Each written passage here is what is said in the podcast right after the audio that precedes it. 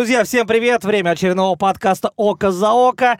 И сегодня очень много тем для разговора. Поговорим про Беллатор, про UFC, про Вадима Немкова, про то, что случилось у нас в стране. Например, прошел очень крутой турнир ММА-серии в цирке Навернадского. Обо всем этом и не только сегодня будем говорить четко, подробно и без соплей, как говорится. С вами, как всегда, Алексей Володин и Ян Баранчук. Всем привет, друзья, и начнем, а, наверное, с 277-го Беллатора, одного из самых крутых а, турниров в этом году. Состоялся он, как водится, в общем, часто в организации Скотта Кокера, у Скотта а, на малой родине в калифорнийском Сан-Хосе.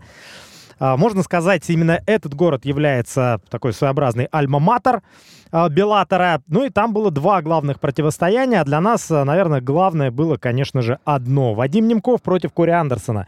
Финал Гран-при и по совместительству очередная защита Вадима. Да, бой получился очень сложным, а, и многие из вас знают, что в итоге бой признан несостоявшимся. В третьем раунде Кори Андерсон нанес удар головой в голову Вадиму. У Вадима открылось серьезнейшее рассечение, и врачу э, понадобилось буквально там 3-4 секунды, чтобы сразу сказать, что бой продолжать просто невозможно. Тут никаких вопросов нет ни у кого, это действительно именно так. А вопросы есть по ходу этого поединка. Что пошло не так у Вадима, почему э, удалось Андерсону навязать борьбу и во втором, и в третьем раунде, и также вроде как нет вопросов, э, потому что Вадим выиграл первый раунд. У тебя, Ян, а, вообще какие общие впечатления вот до этого момента, до момента столкновения? Но буду сейчас а, предельно откровенен. А, я был в отвратительном расположении духа на момент вот этой остановки, и Конечно, я надеялся, что Вадим сможет переломить ход этой встречи, но, честно говоря, надежда была очень э, небольшой, потому что, ну, просто по аналогии, да, с огромным количеством э, аналогичных э, поединков, я имею в виду аналогичных по сценарию, да, где там очень много контроля и такие жесткие забивания, как правило, если, там, допустим, один раунд э, один спортсмен вот так жестко контролирует в партере, во втором еще наращивает темп, еще подключает э, многочисленные удары, то потом дальше все становится хуже и хуже. Я не говорю ни в коем случае, что у Вадима шансов не было, они были, но давайте признаем, что шансов этих было не так много. Да, полностью с тобой согласен. Действительно, э, Вадим выглядел не лучшим образом, в том числе и функционально. Также следует отметить очень крутой граунд and pound у Кори Андерсона. Он никуда не делся, он с ним. И сам Вадим в интервью потом уже после боя отмечал, что вот этот фактор перетренированности сыграл, наверное, злую шутку с ним, что пять месяцев готовиться это too much, и с ноября э, эта подготовка началась по факту, а потом были паузы. Опять, то есть несколько раз за весь этот цикл. А, Вадим выводил себя на пик формы, и, конечно, это не могло не сказаться. Теперь будет перерыв примерно, как говорят, полгода, то есть, возможно, а, в конце лета или в сентябре мы увидим реванш, а, рематч, правильно да, будет сейчас. сказать. И такой момент еще также Вадим отметил, что уже под конец вот этого просто такого э, кросса, да, гигантского подготовительного цикла, который, в общем, ему пришлось пережить, он уже просто физически не вывозил пятираундовые спарринги. То есть, получается, где-то там в феврале, э, даже в декабре он был готов, э, и его организм был в лучшей форме, чем в итоге он подошел к поединку. И это как раз говорит о том, что шансов у Вадима в четвертом и пятом тоже было бы очень-очень мало на самом деле. И э, я думаю, что в следующей встрече, э, когда Вадим будет в, во всеоружие готов, да, э, не факт, что тактика Вадима останется такой же. Возможно, все-таки будет форсаж более серьезный в первом раунде. Может быть, э, ну, в общем, э, я думаю, что и Федор Емельяненко, и Александр Васильевич Мечков, в общем, и все остальные э, тренеры, которые участвуют в подготовке Вадима, в общем, проделают очень серьезную работу, потому что ну, если вот возвращаться к ходу этого поединка, что, что лично я увидел? Я увидел абсолютно зрячую, расчетливую работу Кори Андерсона. То, что Вадим забрал первый раунд, это скорее следствие того, что Кори а, придерживал коней, дал Вадиму поработать на дистанции, а потом второй раунд мы уже увидели совершенно другой. То есть, в принципе, есть ощущение, что Кори мог бы включить вот такую вязкую борьбу. И знаешь, э, ну вот эти атаки темп за темпом. Один раз не получилось, два, три, четыре, пять, но на седьмой все равно получилось перевести. А там уже, в общем, в фирменном стиле Кори давление, давление, еще раз давление. Возможно, в первом раунде он бы, я имею в виду Андерсона, или потерял бы слишком много сил. И мог нарваться на удар навстречу с большей степенью вероятности, еще сам не нащупав вот этот ритм и ход боя. Но отметим все-таки, отдадим должное Кори Андерсону, он этот поединок провел просто феноменально. И надо отдать должное в первую очередь даже не столько Кори Андерсону, сколько Марку Генри. Именно он творец этой тактики, именно он скрупулезный по полочкам раскладывал Вадима. И вообще э, этот специалист отличается абсолютно академичным подходом к любому бою. И здесь э, есть соперничество не только в плоскости Вадим Кори, но и в плоскости Федор Александр Васильевич Мечков и Генри. Здесь также это очень важно. Но, с другой стороны, я не скажу, что Кори Андерсон показал прям нечто, ну, феноменальное. Ну что, ну да, вязкая борьба. Мы все знаем, что Андерсон прекрасно Вопрос, умеет когда это начинать? Делать. Но начинал он и во втором, и в третьем раунде под конец а, первой минуты раунда. И в итоге там примерно 20-30 секунд ему требовалось, чтобы переводить Вадима. Во втором раунде э, на мой взгляд, это получилось сделать чуть проще, в первом раунде чуть сложнее, но так или иначе получается, что вот если уж совсем все это примитизировать, да, то защиты от тейкдаунов Вадима, к сожалению, не хватило. Тут не хватило, да. И еще один очень важный момент, э, надо обязательно рассказать нашим слушателям, а, что касается именно такого решения. Почему no contest? Здесь все на самом деле просто, прозаично и понятно. Дело в том, что э, поединок должен пройти половину дистанции. Что такое половина дистанции и для UFC, и для Беллатора? Половина дистанции в пятираундовом бою чемпионском – это полные три раунда. Они должны быть закончены. И если бы точно такой же момент случился в четвертом раунде, и не было, э, по, не было злого умысла с точки зрения рефери у Кори Андерсона, тогда бы считались очки, и Вадим бы этот бой проиграл. Сто процентов. Вообще, ну, без шансов. А, здесь было за 5 секунд до конца третьего раунда. Соответственно, по логике а, и по правилам Беллатор половинной дистанции э, не прошло. Именно поэтому бой no contest. Ну, э, не, небольшая совсем ремарка, все-таки больше половины, да? Потому что Ну, сложно звучит утверждать... по правилам, да, то, что именно не два, две с половиной минуты третьего раунда, то есть он не делится раунд пополам. Раунд должен быть полностью завершен. Да. Это очень важный момент. Да, таким образом э, должно пройти больше половины боя. То есть получается, вот если бы 10 секунд действительно прошли, то там уже было бы техническое решение. Кстати, про технические решения мы еще сегодня поговорим. Обязательно обязательно. И коснемся решения в бою Гаджия Маргаджиева и проведем параллели с Петром Яном. Все это будет чуть позже. Но здесь все четко и понятно. В, трех, в трехраундовом бою, соответственно, должно пройти два полных раунда. Ну да, здесь три. В общем-то, ну, скажем так, э, что хорошего в этой ситуации? Что плохого мы уже, в общем, э, рассказали, да, то, что Вадим этот поединок проигрывал на момент остановки. Хорошего то, что пояс остается у Вадима Немкова. И, в общем-то, если бы, да, так или иначе, да, ну, допустим, представь себе, если бы вот то, что случилось, случилось бы в концовке четвертого раунда. Все. Было бы техническое решение, Кори Андерсон бы стал чемпионом, а дальше совершенно неизвестно, да, когда дадут следующий поединок Вадиму, с кем дадут. А теперь вариантов нет у руководства Беллатора. Они должны устраивать реванш, и это очень даже хорошо а миллион долларов остается пока в кошельке у Скотта Кокера. И получается, что здесь, ну, классическая наша поговорка «не было бы счастья, да несчастье помогло». Да, или вот. все, что не делается, все к лучшему. Да, э, и еще есть вот такой момент, а, провокационный. Лично мне так не показалось, но э, в сети я подобные мнения встречал. То, что в момент, когда Кори Андерсон шел головой вперед и пытался пробить локтем, э, Вадим Немков не только убирал голову от удара в левую от себя сторону, но и сделал умышленное движение вперед, чтобы подставиться под эту травму. Э, Ян, как ты вообще смотришь вот на эту мысль? Слушай, ну я смотрел потом... Ты тоже ее видел? Раз 10, наверное, я смотрел повторы. Нет, э, вот такого мнения я не встречал. Но, э, если честно, я почему пересматривал? Я пересматривал раз за разом, чтобы действительно э, понять, да, было ли движение, если было, то насколько оно было все-таки умышленным.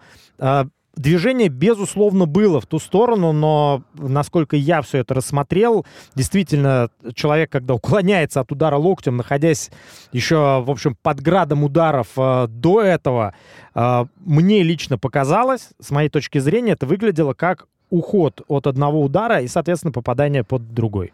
И здесь просто также еще все это лежит в плоскости рефлексов. Когда вас хотят ударить, вы уходите от удара машинально. А когда ты находишься в партере, у тебя постоянно есть стремление из этого партера уйти, если ты спиной к настилу. И поэтому движение вперед, движение вывести таз, движение поднять корпус, оно абсолютно логично и понятно. Это режим, в котором Вадим работал весь второй раунд. Он все время пытался выбраться. И, кстати говоря, там еще был момент с гильотиной, довольно интересный, да?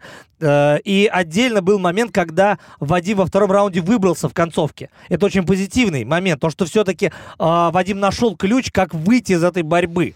Это тоже э, хороший момент для э, размышлений о том, как может пойти реванш и что будет в случае повторения борьбы. Ну да, то есть это не было прям беспросветно. Не то, что прям бетонная плита лежала на Вадиме Немкове. Нет, он э, уверенно оборонялся, он даже, да, ему периодически вставал. В общем, э, в целом, мне кажется, можно оценивать этот поединок э, со знаком минус, но... Но больше со знаком плюс. Но и плюсы свои тоже есть, да. Пояс остается в Старом Осколе, в Белгороде, в команде Федор Тим, э, неважно. Ян, я предлагаю сейчас, наверное, от этого боя перейти к Гадже, а потом вернуться к Белатору. Просто это в связке э, идет.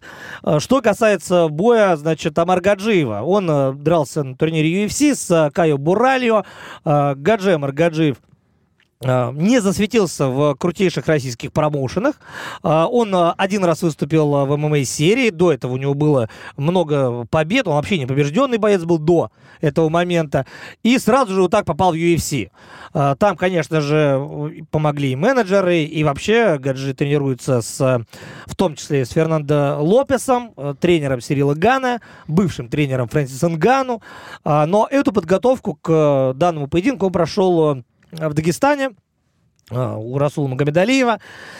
Э, борьба Гаджи здесь не сработала. Вообще, на самом деле, казалось, что будет просто э, бойцов из двух разных весовых категорий, и ясно, что Амар Гаджиеву нужно сражаться в 77, он это отмечал, и это вообще не его вес. Потому что Каю просто вышел как, ну, Давид и Голиаф, казалось. Просто был в два раза здоровее, и он э, забрал борьбу и в первом, и в втором раунде. Вел 2-0 абсолютно уверенно, а в третьем раунде случился вот тот самый момент – а, в одном из эпизодов Барали пробивает коленом, попадает в голову Гаджея Абаргаджиеву, который находится на трех точках. Две ноги, опущенная левая рука на настиле. Видел Каю, что есть там рука, не видел Каю. Это уже вопрос другой. Но сам факт, что Мироглиота, который судил этот поединок, э, остановил сразу же встречу. И еще не дожидаясь решения от медиков, то есть прошло секунд 15-20, он отвел Бараю в сторону и сразу показал э, балл, что я снимаю один балл, не два, не дисквал, ничего, сразу один балл. То есть у Мироглиоты в голове сразу сложилась картина о том, что да, удар был нелегитимным раз, умысла не было два, но за то, что он был нелегитимный, нужно снимать балл, а не дисквалифицировать. И вот тут возникает как раз та самая э, плоскость, о которой я, наверное, и надо поговорить. Почему в одном поединке принимается дисквал, да, решение о дисквалификации, а в другом вот такое техническое решение. Ну, что тут скажешь? Что Двойные стандарты. Двойные стандарты? Э, да, скажу я вам. И э, просто получается, что рефери абсолютно с своей субъективной точки зрения в поединке с Петром Яном решил, что там был умысел, а здесь вот он решил, что умысла не было. Э, в этом, собственно, и разница. Э, как э, рефери в той и в другой ситуации, там был не Мерглета, да, в случае с Петром Яном? Там был кто-то другой, если не ошибаюсь. Да, другой, не помню, может Дин. А, и здесь у нас получается, что, ну, во-первых, на рефере огромная ответственность, но э, очередной раз мы сталкиваемся с э, абсолютно, в общем, ну, во-первых, э, никак на рефери невозможно повлиять, просто вот он так посчитал, ему так показалось. Да, но здесь вот... Но, э, и, кстати, вот еще, если мы возьмем поединок э, Э, когда Петр Ян пробил э, Аджамайну да. Стерлингу, там же, насколько я помню, очень долго не выносилось решение. Ждали, что скажет Стерлинг. И когда Стерлинг сказал «не могу», тогда сказали «дисквалифицирован». А здесь как бы сразу получается. То есть вообще совершенно другой алгоритм действий. Абсолютно другой. И о, вот не знаю, Ян, на какой позиции стоишь ты в данных двух вопросах, но лично я думаю, что решение в бою Гаджи, да, абсолютно правильное. Решение в бою Петра Яна и Стерлинга в первой встрече абсолютно неправильное. Но- То есть ошибка была допущена не здесь, не э, Бараю, а Маргаджиев, а ошибка была допущена там, в бою Петра. Вот я на чем стою. Может быть, и на самом деле мы всю эту кухню изнутри не знаем. Нет, но- ты согласен с этим или нет? Или Я- у тебя другая Нет, позиция? я согласен с этим, и вот сейчас я хочу предположить, да, что, возможно, после того поединка, после того инцидента была проведена работа с рефери, и именно поэтому сейчас э, приняли вот именно такое решение, и я надеюсь, что впредь алгоритм будет именно такой. Потому что рефери, пусть рефери тогда принимает решение сразу, а не ждет, э, насколько пострадавший будет проявлять свои э, актерские способности или не будет их проявлять. Потому что здесь уже получается, что идет определенное давление на рефери. Да. Он встанет, он не встанет, а как, а что? А здесь сразу как бы, если ты решаешь, что удар не, неумышленный, то ты, значит, э, принимаешь одно решение. Если умышленный, это дисквалификация. Но знаешь, на что еще э, могло повлиять, э, что еще могло повлиять на решение Мерглиоты? В момент, когда был нанесен этот удар, да, а, не было у Гаджи моментального движения вниз, а, какой-то полуотключки, он был абсолютно в сознании. Прошло еще пара секунд, и потом Мерглиот останавливает встречу, и в этот момент Амаргаджиеву становится очень плохо. И в этот момент становится очень плохо. Вот я к чему. И если вы пересмотрите этот поединок, то, я думаю, вам тоже будет э, понятно. Я ни в коем случае не хочу сказать о том, что Гаджи э, что-то симулировал, да, и э, как-то там актерски отыгрывал что-то. Но, возможно, эти болевые ощущения после удара действительно э, наступили позже, через несколько секунд. Но со стороны была именно такая картина, и это могло повлиять на решение Мироглёты. Вот я о чем. Не более того. Но, опять же, в этой ситуации, да, мы можем лишь предполагать. Единственное, да, на что вот нам остается посетовать, э, так это то, что, к сожалению, не только субъективизм остается, но и продолжает вот в подобных э, ситуациях присутствовать определенная непоследовательность. То есть получается, что в двух, в трех, в четырех аналогичных ситуациях э, рефери ведет себя по-разному и почему-то не в пользу российских спортсменов. Ну, я здесь вот не хочу сказать эту подоплеку. Но, во- во-первых, Гаджи бой проигрывал. Еще, еще раз отметим. А Петр Ян выигрывал. А Петр Ян Вот выигрывал. именно, я и говорю, когда выигрывает, значит, дисквалификация, а когда проигрывал, на тебе судейское решение. Это как раз вот э, те самые законы, да, если вот исходить из логики там ру- юриспруденции, которые можно повернуть, когда надо, в одну сторону чуть-чуть подвернуть, когда надо, в другую сторону чуть-чуть подвернуть. А вот как тебе, например, э, тот факт, как переобулся Большой Джон по поводу Петра? Сначала он выиграл однозначно, туда-сюда. Буквально вчера появляется новость о том, что я пересмотрел первый раунд, он был очень близкий и спокойно можно было отдать в пользу Стерлинга. Ну, Большой Джон, ну, ну зачем? Ну зачем ты так с нами, Большой Джон? Вот реально, у меня возникли большие вопросы. На самом деле, такие вещи случались э, у Марка Годдарда, но их не было у Большого Джона. Теперь есть. Теперь есть. О чем это говорит? О том, что э, Маккарти использует тоже политику с двойных стандартов. А причина, причина была такая. Не смотрите бои с друзьями. Потому что они отвлекают вас, и вы не можете объективно посмотреть на поединок. Вот какая причина. Ну да ладно. Кстати общем, говоря, вот э, здесь мы сейчас, э, на самом деле, у нас сквозной линии пройдет бой Петра, да, и мы сейчас вернемся и будем обсуждать бой э, Патрисио Фрейра и Эйджей Маки. Это главный бой. Все пять раундов, реванш. А, Ян, ты посчитал э, по-своему, да? Напомни, освежи, пожалуйста. Я, я вот сейчас не помню, как ты посчитал. Значит, я прям сидел, это был чуть ли не первый поединок, который я прям каждый удар, там, может быть, эпизод даже по несколько раз просматривал. И э, я посчитал 3-2 в пользу Патрисио. А, Я сейчас уже, значит, первый и второй я посчитал в пользу Питбуля. А третий и пятый я посчитал в пользу AJ. И четвертый в пользу Питбуля. Вот что у меня получилось. Причем все раунды, за исключением пятого, были очень близкими. Ну, то есть там такой счет, там 12-9, там 12-10 мог быть там, э, при там одном тейкдауне, там контроль в ту или в другую сторону. Вот, у меня получилось в итоге 3-2 э, все-таки в пользу Питбуля. Хотя, хотя, если бы я просто смотрел бой, а не сидел прям с ручкой и записывал, я не исключаю, и особенно еще, если бы я комментировал этот бой, да. потому что тут совсем ты по-другому на это на все смотришь. А, я не исключаю того, что я бы эмоционально именно был бы на стороне Макки. Потому что Макки, как бы он гораздо, он больше двигался, он как-то агрессивнее именно себя вел. Знаешь, вот если чисто с биологической точки зрения, то он как-то больше вот именно как самец такой, ну, вот показывал свою агрессию. Но если мы оставим просто сухие факты и точные попадания и технические действия, то получается питбуль. Во всяком случае, лично у меня получилось. А вот у меня получился Маки. Вот видишь. И причем у меня Маки получился, если честно, да, чуть ли не 4-1 по раундам. Чуть ли не так. Потому что, а, вот смотри, я сейчас напомню э, судейские записки. Майкл Белл первые четыре раунда отдает Фрейре, последний пятый э, Маки. Ну, вообще, последний пятый раунд, тут вообще это единственный раунд, который не оставит никаких вопросов. Маки его точно выиграл. И у всех тро- троих судей он э, у Маки. Второй судья. Первый, второй и четвертый раунд отдается Фрейре. Как я. Да, третий и пятый Маки. То есть абсолютно твои э, записки. Дерека, Дерек Клири э, именно так и поставил. Рон Маккарти, первый три Фрейры, четвертый, пятый Маки. Вот а, у меня получилось, я говорю, третий, пятый железобетон на маке, да, но я не увидел тотального преимущества или вообще какого бы то ни было преимущества во втором раунде у а, Фрейра. У него был один оверхенд, потом была попытка проведения гильотины, такая затяжная, да, а, которая не увенчалась успехом, и всю борьбу забирает Маки.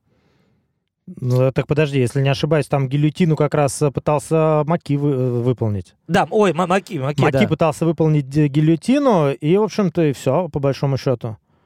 Нет, подожди, Фрейры. Фрейры и еще гильотину. просто я смотрел, да. я смотрел, открою секрет, да. я смотрел этот э, бой на Ситанте, и там а, наш а, замечательный коллега Арташес а, Антонян прям, вот он очень переживал. Он уснет что, сейчас, да, да, да. Он прям был вот очень нервничал, потому что ему казалось, что прям вот сейчас вот все, закончится Фрейре, но лично мне так не показалось. В общем, но и опять же, да, это было опасно. И вот у меня после этого раунда, да, вот был вопрос, эта гильотина, она перевесит э, то, что, ну, как бы преимущество именно в количестве точных ударов от Фрейры. Но это была попытка гильотины, и, опять же, судьи должны учитывать то, что Маки ее выдержал, из нее вышел. И защиту тоже надо оценивать. Но все-таки это техническое действие в атаке от того, кто душит. Да. Потому что... Который тоже... находится спиной к настилу, и она началась позиции гарда, которая считается равноценной позицией. Поэтому изначальное положение соперников здесь нулевое. Ну, в общем, так или иначе, единогласное судейское решение. А, действительно, двое судей 3-2 по раундам посчитали, а, и один судья 4-1. Да, и вот здесь мы приходим к негласному правилу, которое сработало в бою Петр и Ян Стерлинг и не сработало в бою Фрейра и Джей Маки. Если ты претендент, ты должен побеждать чемпиона с заявным преимуществом или досрочно. Здесь такого не было. И в бою Стерлинг с Яном такого не было. Но в бою Стерлинг Ян отдают Стерлингу, а здесь дают претенденту. Ну, во-первых, этот претендент э, экс-чемпион, а во-вторых, э, ну, это же правило такое, знаешь, э, это не правило негласно, вообще. Это негласно, не правило. Да. Ну, типа вот как просто когда претендент проигрывают, про это вспоминают. А если отдают претенденту, то как бы, ну, не сработало. Опять же, вот то самое пресловутое правило Чела Сонина тоже не сработало. Не сработало да. В принципе, должен был побеждать тогда Маки. А на самом деле Патрисио молодец подошел с абсолютно холодной головой, и вот у меня по ходу этого поединка возникало ощущение совершенно четкое, что, в принципе, психологически Патрисио готов проиграть. Он был готов абсолютно к тому, что э, AJ отдадут этот бой. Да. И действовал на тоненького, то есть он, предпоч... он предпочитал, возможно, проиграть по баллам, но не рисковать и ни в коем случае не проиграть вот разгромно, как в первом бою. А как ты думаешь, Большой Джон как поставил?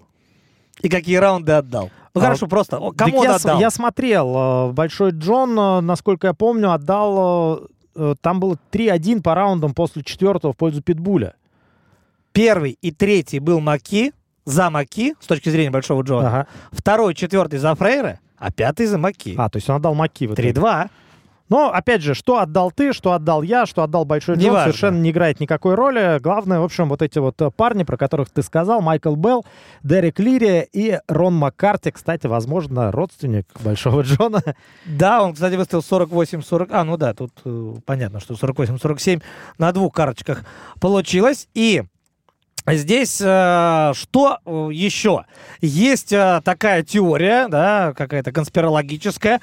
Это было выгодно Скотту Кокеру. Во-первых, почему? Но Почему это было выгодно Скотту Кокеру? Потому что сделать третий матч, да его можно было делать при любом раскладе по такому бою. Но все-таки большее внимание он привлечет именно как вот э, третья серия при счете 1-1, потому что, ну, 2-0 в пользу Маки, и уже э, зрители бы к этому относились по-другому. Ну, сколько можно?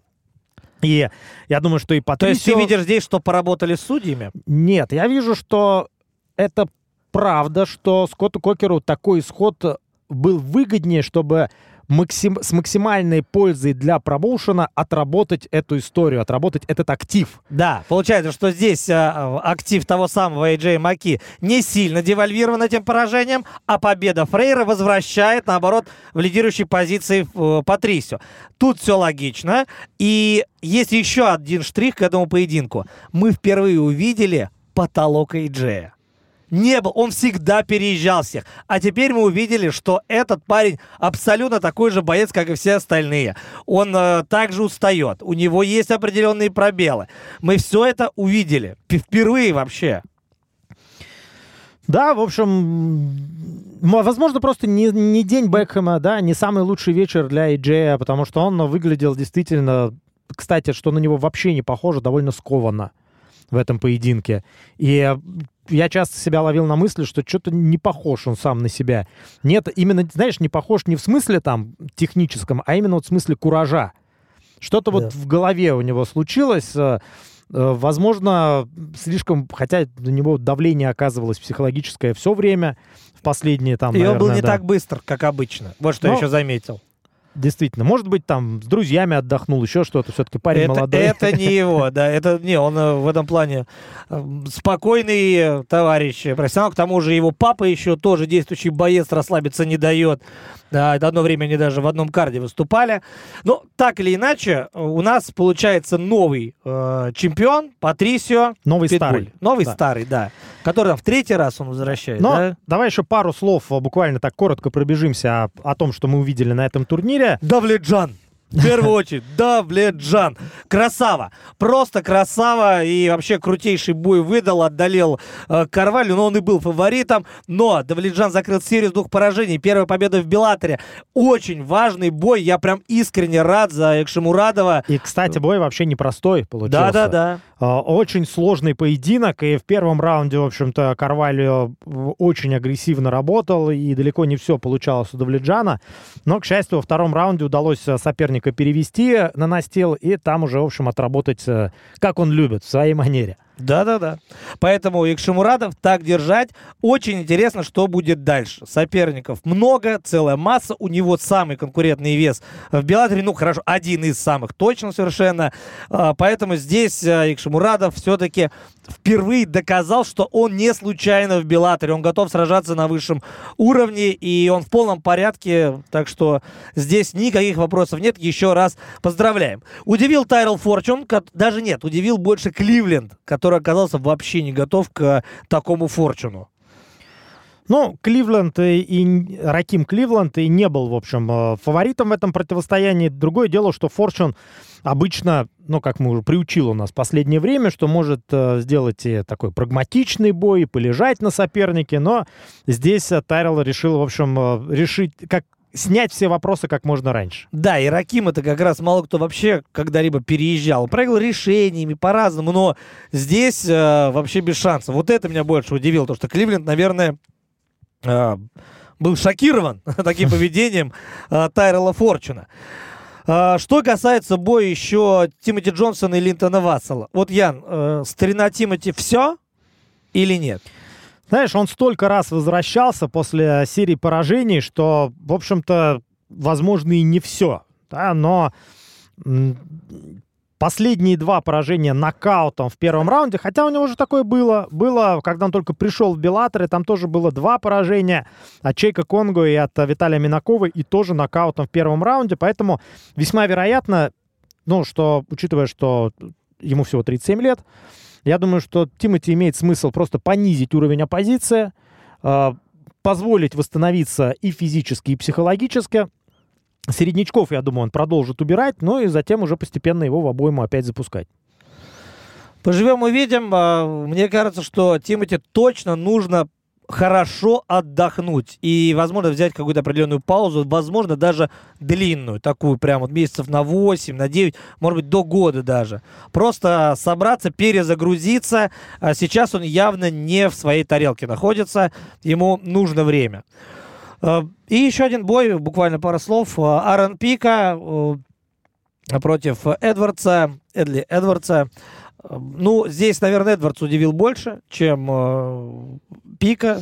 Пика выиграл досрочно, и на бумаге все понятно. Но Эдвардс дебютировал в Беллаторе, вышел на коротком уведомлении и сделал точно больше, чем от него ждали.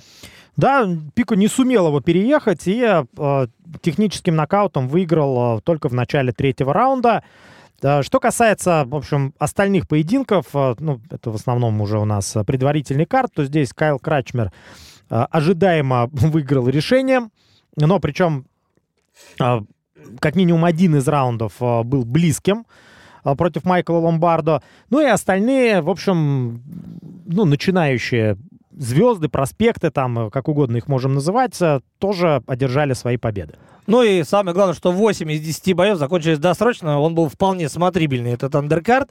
А теперь а, давай перейдем и добьем тогда тему уже UFC, да? Угу. А здесь на самом деле ситуация практически диаметрально противоположная, если мы сравним undercard Bellator и main card uh, UFC. Здесь, наоборот, почти все бои uh, дошли до решения.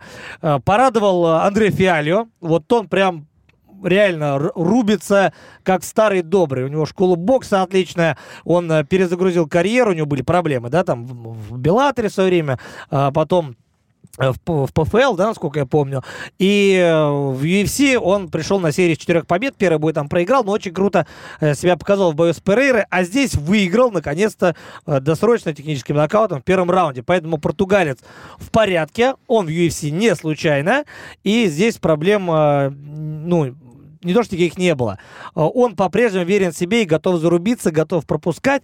А, находится он вот реально на пике. Поэтому мне просто интересно, куда он сможет забраться вот э, по максимальному.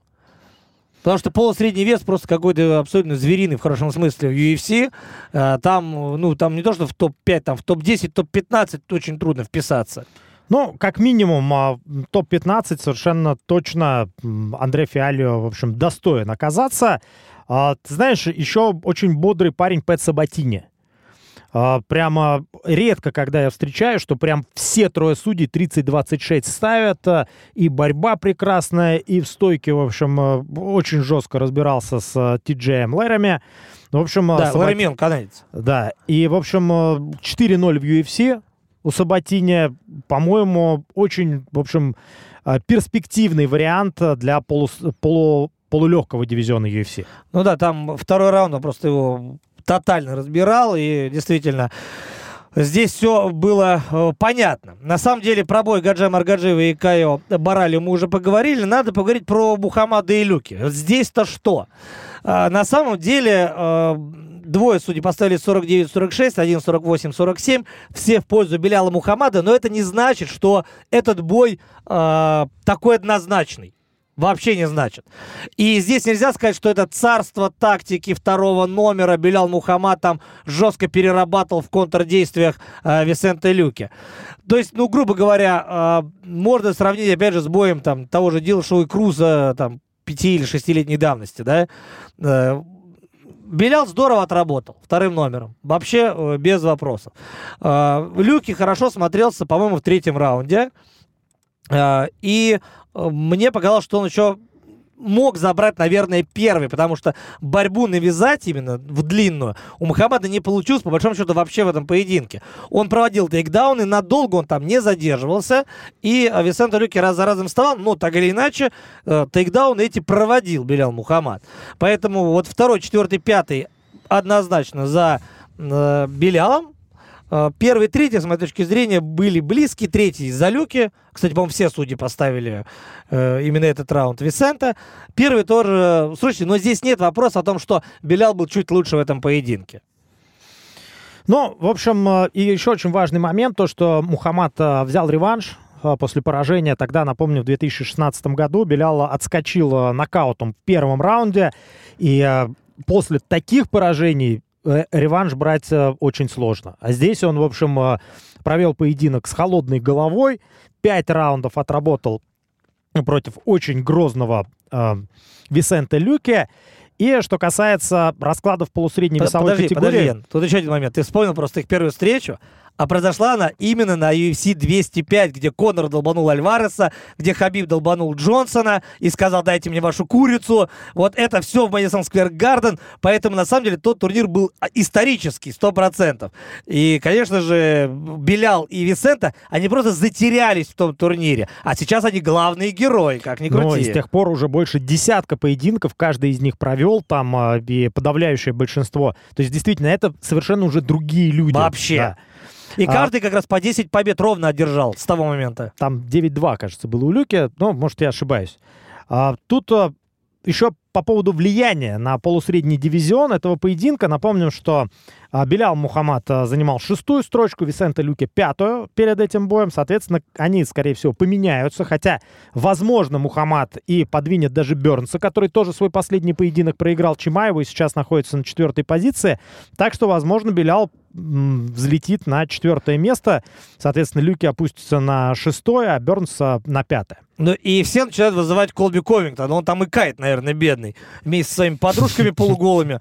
Вот. Но э, вопрос в том, что э, если мы посмотрим на бой э, Бернса и Чимаева, и Люки, и Мухаммада, да, просто посмотрим два боя, вот в склейку, да, и возьмем победителей Чимаева и Беляла Мухаммада. Э, Причем Белял требует Колби, да, а Хамзат э, как бы давайте сразу титул, давайте Колби, то есть, ну, любые варианты, и он готов всех рвать. Но ты знаешь, вот просто не потому, что я топлю за Хамзата, да, не потому. Просто э, с точки зрения продвижения дивизиона, бой Хамзат-Колби реально интереснее, чем бой э, Беляла и Колби сейчас.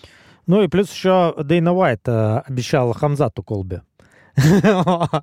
Еще перед поединком а, Обещать не значит дать.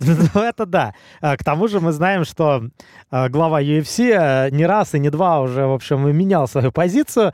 Но, опять же, здесь я не вижу никаких предпосылок, чтобы это произошло опять.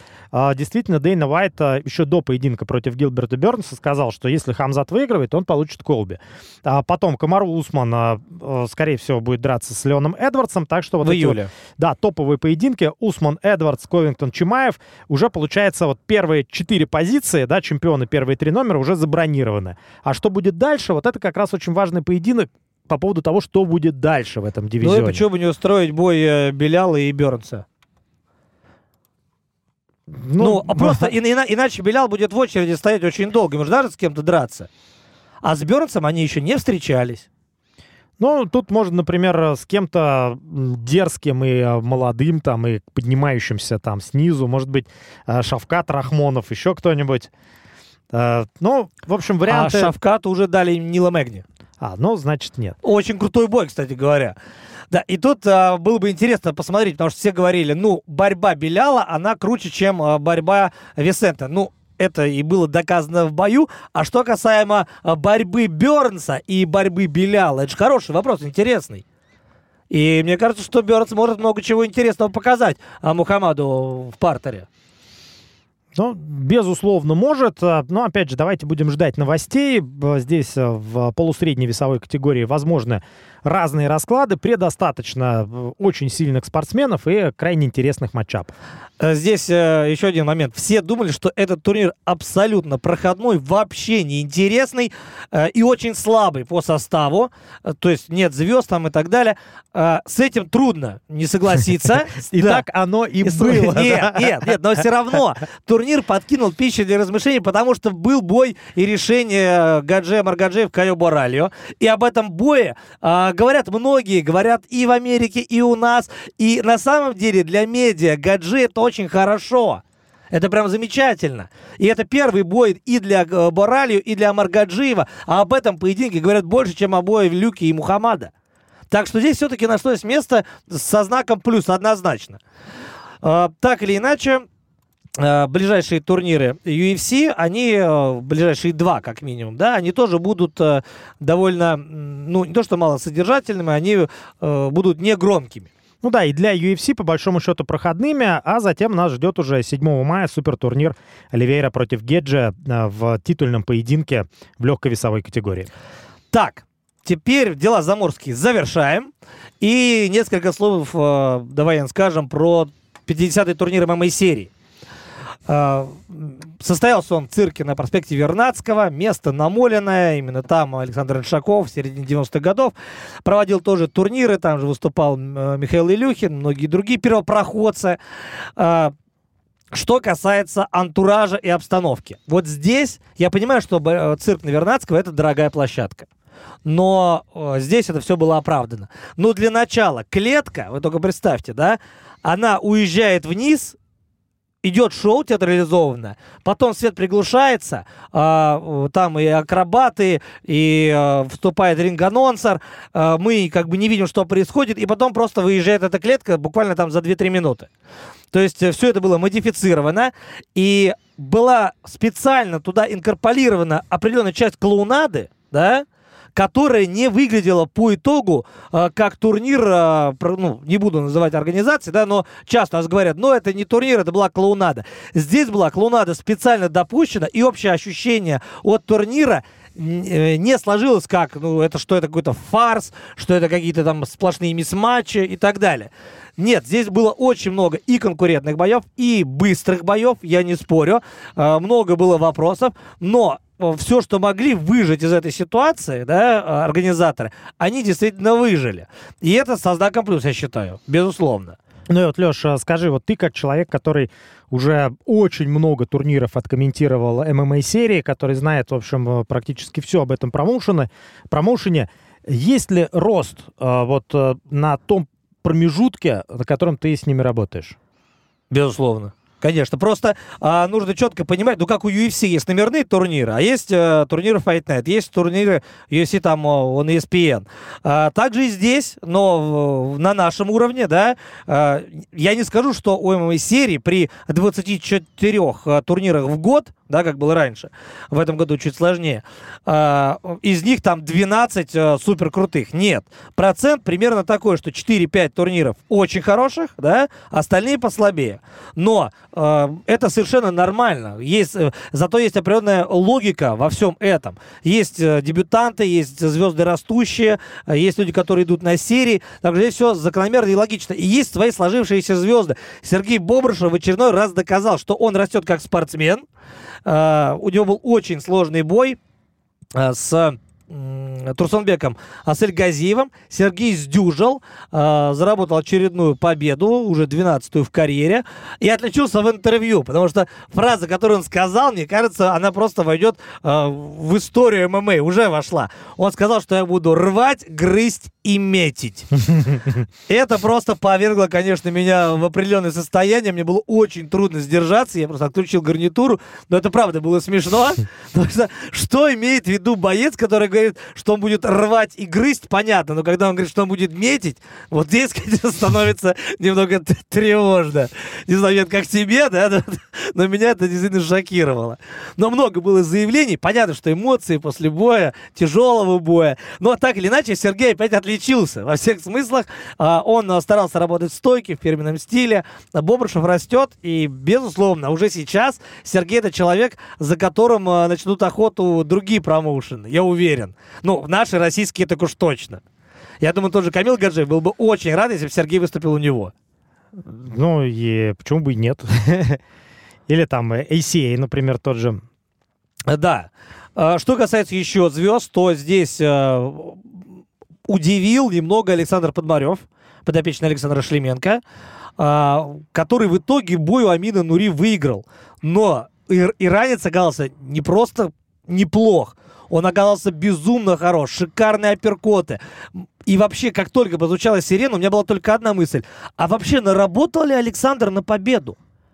И если бы отдали под э, Нури, лично я бы, вот, э, при том, что я болел за Подмарева больше, но я бы не удивился. Решение было единогласным э, в пользу Александра, но э, Шлеменко после боя, он был очень недоволен Подмаревым. И там не нужно было э, читать по губам, там все было на лице у Саши.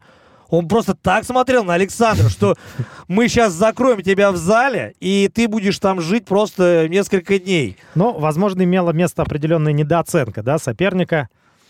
Возможно, возможно. А... И э, потом, как, ну, Александр Шлеменко в, в интервью похвалил Сашу, все нормально, все это понятно. Но вот первая эмоция, она все-таки э, дорогого стоит. А, Заур Гаджибабаев, а, в общем, оправдал возложенные на него... Без шансов. Без шансов здесь вообще. Ну, Заур, дело в том, что это боец, которому просто очень сложно найти соперников а, вообще, да, и, например, я понимаю, что, опять же, часто упоминаю Зора Гаджибабаев в связке с Салимгиреем Расулова. Но Салимгирей чемпионит в ACA, а Заур э, сейчас бронзовым поясом владеет э, в ММА-серии, и у него будет бой за серебряный пояс, это понятно. Но очень трудно найти соперника просто. Но он ну, на голову выше многих. Но и а, также не можем мы не сказать по поводу Гран-при да, в двух весовых категориях. А, там был полуфинал, если не ошибаюсь, категории. И там, и там. До 105 килограммов, и, да, и до 77. Архиреев а, против Андрюшко. Ох, не знаю, что там э, ел Это и пил. 105 килограммов, да, да, что там ел и пил Дмитрий Андрюшко, но такой функционалки я от него не ожидал, конечно. Кардио было на уровне, а ведь именно это и вменялось Дмитрию как его слабое место. Но а, Андрюшко удивил и выиграл по делу абсолютно. То есть э, здесь прям... А ему... на студии-то мы в основном Архиреев, Архиреев. Да, да, да. И действительно, многие ошибались. А Андрюшко подготовился к этому поединку не на 100, а на 150 процентов. Так же, как и Викторов э, одолел Ислама Камалдинова, у которого, по большому счету, борьба не проходила, а стойка вся оставалась за а, Максимом. То есть, э, опять же, с точки зрения самого турнира, да, два поединка в, гра- в рамках Гран-при. Главная звезда Бобрышев в кома-ивенте. Титульный бой Якова Якимова, который просто снес красивым на, э, коленом, отправил египтянина в нокаут, и было это в самом начале. То есть, предполагали, что Яков выиграет этот бой, но что это произойдет так быстро, наверное, мало кто рассчитывал, учитывая стойкость Махмуда Мандо. А, плюс такая звезда, как Зорга Джибабаев. Очень представительный турнир. Много гостей было, а, звездных в том числе. А, Эдгар Запашный э, тоже подключался, вел там, не вел, а был участником и студий, и заходил в э, клетку, все очень четко расклад, раскладывал, благодарил публику за то, что пришли. Я к чему? Вообще проводить турниры в э, цирке совершенно нормальная история и ее можно заворачивать, э, то есть давать развлекательный момент, но при этом выполнять свою спортивную составляющую.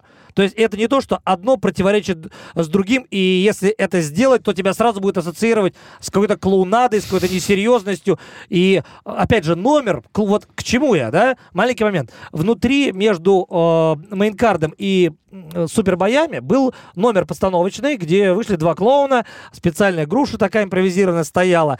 Э, Все это понятно, они там минут 5 или 6 э, делали этот номер, там было много ударов, но э, поговорил с режиссером трансляции с Денисом Шулениным.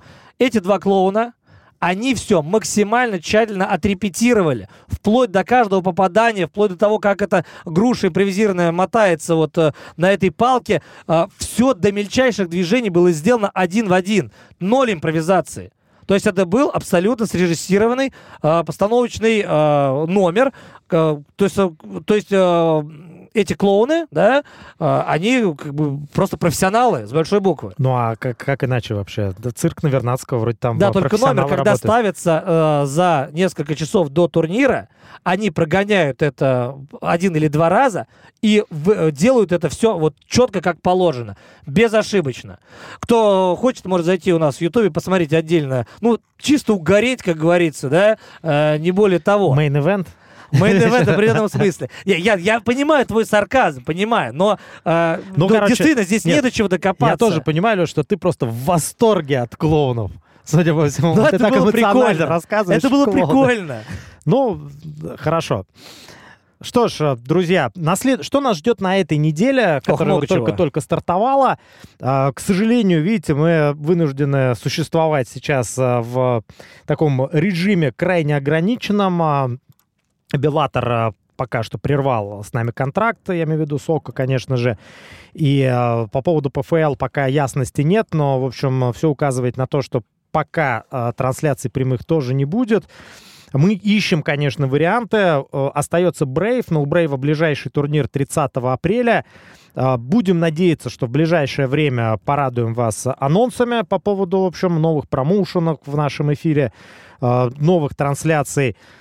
Но... И новости, связанные с Брейвом, возможно, скоро появятся Да. хорошие. Но при этом мы э, продолжим делать э, именно редакционный контент. Э, на, следующей, на этой неделе в прямом эфире в четверг в 12 часов э, будет очень насыщенная, э, очень интересная студия, где мы обсудим э, турнир ПФЛ-1. Там будет э, полутяжелый вес э, и легкий вес. Э, да, совершенно верно. А. И там выступит Амари Ахмедов, который будет сражаться с Виктором Пештой. То есть Пешта из э, тяжелой весовой категории. А Амари да, среднего. Да, вот будет очень тяжелая битва для Амари Ахмедова. Но так или иначе, когда мы выйдем в прямой эфир, мы уже будем знать результаты турнира ПФЛ-1, и уже мы вам, можно сказать, по горячим следам расскажем обо всех раскладах, о том, как турнирная таблица там сформирована после первого тура в этих дивизионах. Ну и вообще состав на самом деле более чем крепкий. Я не скажу, что он суперзвездный, но он реально крепкий. Эмилиано Сорди, как э, человек, который э, чемпионил в предыдущем сезоне. А, опять же, Омари Ахмедов, Пешта сказали. Джереми Стивенс, маленький язычник. А, Мгм. Антонио Карлос Джуниор, Натан Шультес, Оливье Обен-Мерсье. Это вообще скрытый матчбол в этом турнире. То, что очень много реально крепких боев здесь. И Энтони Петис никуда не делся, но проблемы уже у него начались, потому что единственный поединок э, как раз с участием Петиса был перенесен на PFL-3. То есть Энтони не выступит, а там, получается, 6 боев полутяжей будет и только 4 в легкой весовой категории. Да, причем а, ПФЛ, кстати говоря, в этом году переезжает в новую локацию. Первые три турнира, которые состоятся 20 апреля, 28 и 6 мая, они пройдут в Техасе. В Техасе никогда вообще ПФЛ турниров своих не проводил. А, а потом будет переезд в Джорджию. То есть каждый раз а, новые решения географические а, принимает Рейсефо. Тоже очень интересно. До этого они выступали в Нью-Джерси, во Флориде, в Неваде, конечно же. Но в Техасе и в Джорджии еще не было.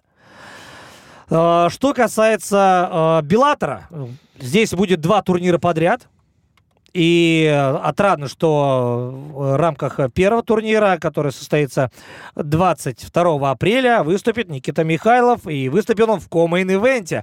Никита попадает в Гран-при. И вот это очень Подожди, интересно. он еще не попадает. Мы ему желаем, безусловно, попасть. Шанс. Шанс. Да, дело в том, что из Гран-при легчайшего дивизиона э, выбыл э, чемпион э, Серхио Петис и э, выбыл э, Джеймс Галлахер. И, соответственно, их места заняли э, изначально Джош Хилл и Энрике Барсола, но Джош Хилл тоже выбыл, и на его место как раз зашел Никита Михайлов.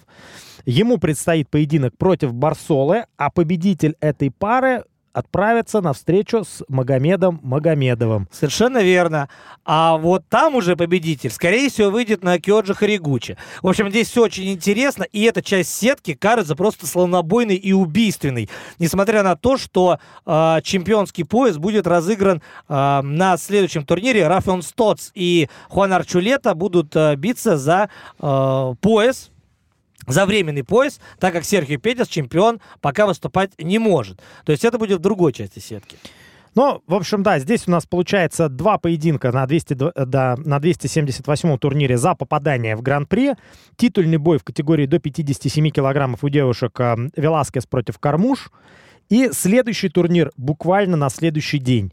Там тоже в хедлайнерах девушки, только в более тяжелой весовой категории полулегкой Крис Сайберг против Арлин Бленко. Реванш.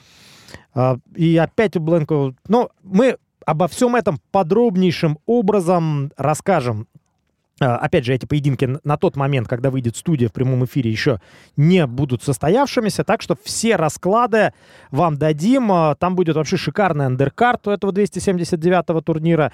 В общем, а, шоу, которые Скотт Кокер проводит на Гавайских островах, как правило, такие самобытные, очень интересные, много местных бойцов. И часто там выступает как раз Элима Лей Макфарлейн. Она просто одна способна собрать трибуны там. Да, и хорошая новость. Э, мы созвонились э, с Никитой Михайловым. Он, в общем, на Гавайских островах. Он, кстати, туда улетел сразу из Сан-Хосе. Так что, в общем, все с ним в порядке, хорошо себя чувствует. И завтра в 8 утра Алексей Володин возьмет у Никиты интервью, ну и затем по возможности выложим. Я думаю, завтра в течение дня уже будет доступно это интервью. Да, интервью выложим целиком, часть возьмем для студии. В общем, все это обсудим в четверг в том числе. Так что, как видите, несмотря на все сложности и то, что мы не можем пока показывать турниры Беллатор. Э, именно пока, потому что я надеюсь на очень скорое разрешение этой ситуации. Э, и пока не можем показывать ПФЛ, э, мы будем предоставлять вам весь спектр информации по всем этим турнирам. И самое главное, по нашим парням, нашим бойцам, которые продолжают сражаться, контракты действуют. И э, я надеюсь, что и титульные бои тоже все-таки будут. За сим, наверное, все. Это был подкаст «Око за око». И вместе с вами его э, провели Алексей Володин, Ян Бранчук. До свидания, друзья. Смотрите смешанные единоборства на «Око».